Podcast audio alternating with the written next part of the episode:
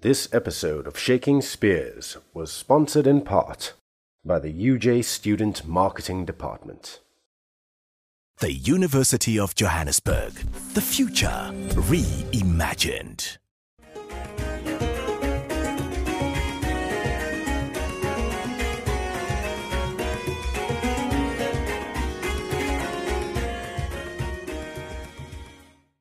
Um, well, uh, I think that kind of brings us to the end of uh, our questions, unless you have anything specifically. one. You've got one. Go ahead, Ian. Wayne, Oh no. what was your favorite moments repeatedly for Iago on stage? I'm interested. I kind of know what mine is. I'm just interested in what yours was or is. Um, oh, I don't. Honestly, I don't know. I mean, here's my prep for this thing, and I have a whole page and a half of just what my favorite moments are. I just have way too many. Um, I think I just really love love playing him. Um, yeah, I have a lot of fun there. Like a couple times where I've messed up lines, or other people have messed up lines. Never, never, ever.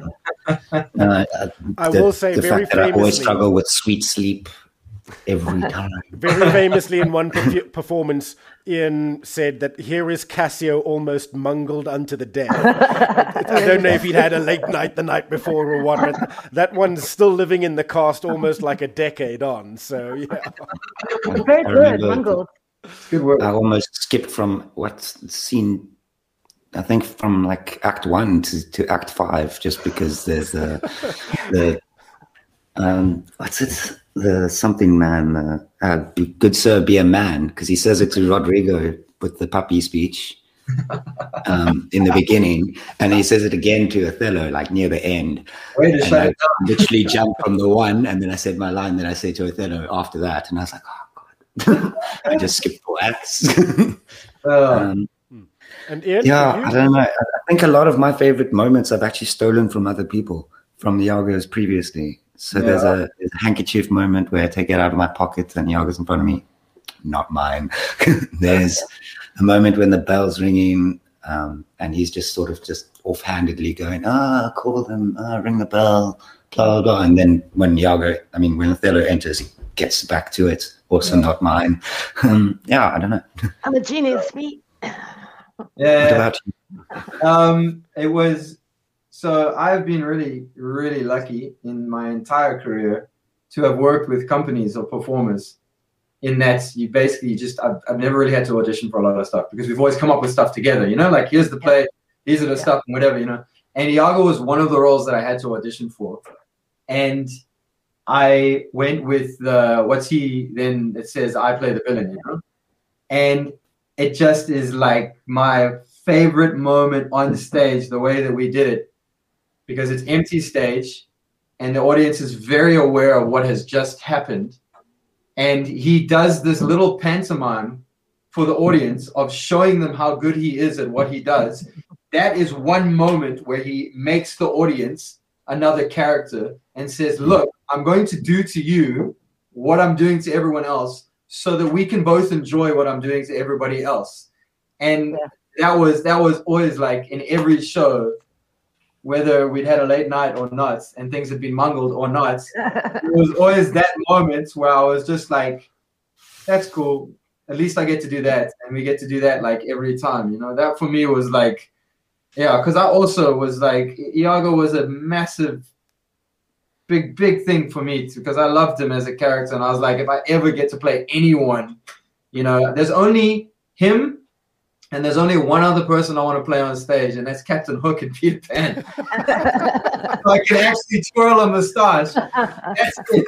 But Iago was one of the characters that I was like, wow, if I ever got to play a Shakespearean character, I would want to play Iago. So then when we got to play him, when I suddenly found myself playing him, I was like, this is the best part of playing Iago is getting to getting to lay the audience into your sort of like, hey, let's do this, and then the rest of it just becomes, you know, the artifice of like his his his dastardliness. Yeah, I must say, like I, I also actually auditioned with that. yeah, speech. I think it's Um, the one. It's the Yeah, I It think Iago. was the one. found Just- error in I actually really process. love that. I really love that entire scene though. So it's uh, Act Two, Scene Three, I think. Yeah. Um, because the whole scene, that whole scene is wonderful. Um, Yeah. because it starts with the getting Cassio drunk, and then the fight, and then the explaining what happened, even though that's not exactly what happened to Yeah. Othello. Yeah. And and then after that, it's the reputation, reputation, and then it goes into how am I, how am I a villain?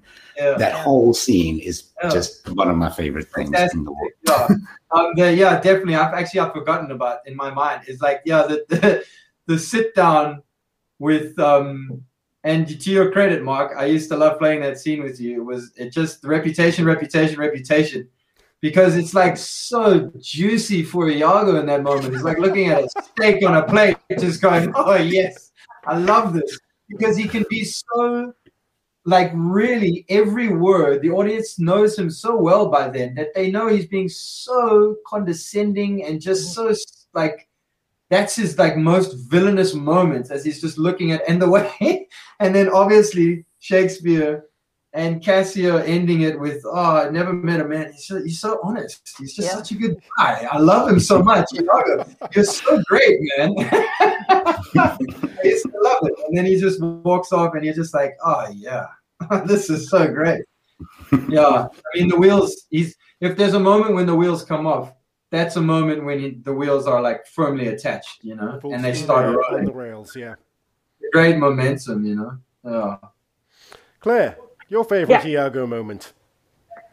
It's actually a scene that I'm in, and I think it's a bit more. It's, it's actually it's probably more of a thing that I like um, for myself. For Emilia, is I have a thing for you with the handkerchief because I, I love the playfulness of it. I don't know if it's supposed to be played that way, but that's the way I like to play it. And um, I think It- it, it works. just- It's- yeah, it, um, I, I just I enjoy the fact that there's one moment in the play that they actually have that for a very brief moment they connect yeah. um, on, on a level. And I, I, for for Emilia, um, it helped me a lot. That tiny little scene, it helped me a lot in understanding her motivation and why she's. It's not really got anything to do with Iago.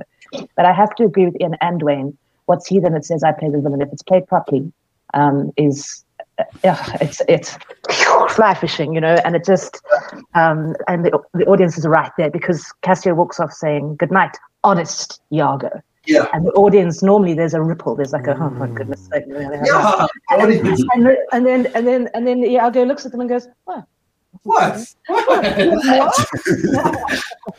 it's delicious. It really is delicious. Yeah, My favorite Yeah, is actually when I is actually when Cassio comes back on um, uh, in Happy Time, Honest Iago. Uh, immediately after that, and after you've had your moment with uh, Roderigo saying, "Don't worry, Cassio's been fired. This is all to the good," and then you, you have, and then um, Cassio comes back on, kind of like with the determination of, "Yes, I've thought about what you said, and you're absolutely right. Um, I need to speak to Desdemona.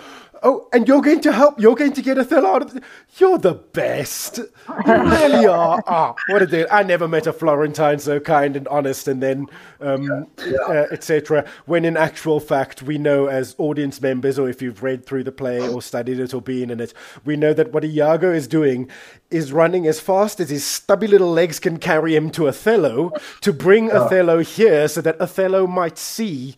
Cassio with Desdemona and plant that seed. And for me, it's that gotta remember- opportunism. Yeah. you've got to remember like as well it's those moments that you got to like we got to remember 400 plus years ago when this was it had to be there otherwise it was not going to be picked up by an audience it had to be like laid out like that so the constant repetition of oh what an honest man and the constant repetition of honesty etc etc it played a massive function in terms of the original playing of this you know?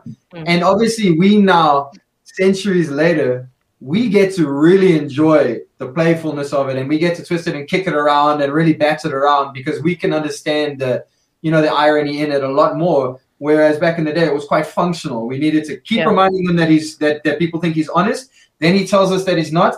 Then you know it was much more functional in a way that now it's just much more yeah it's it's juicy and it's it's seductive as well so it's cool that we get to do it you know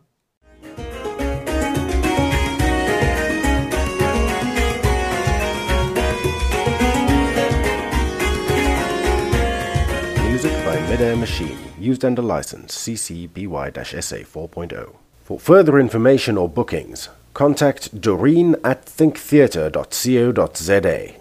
The University of Johannesburg. The future reimagined.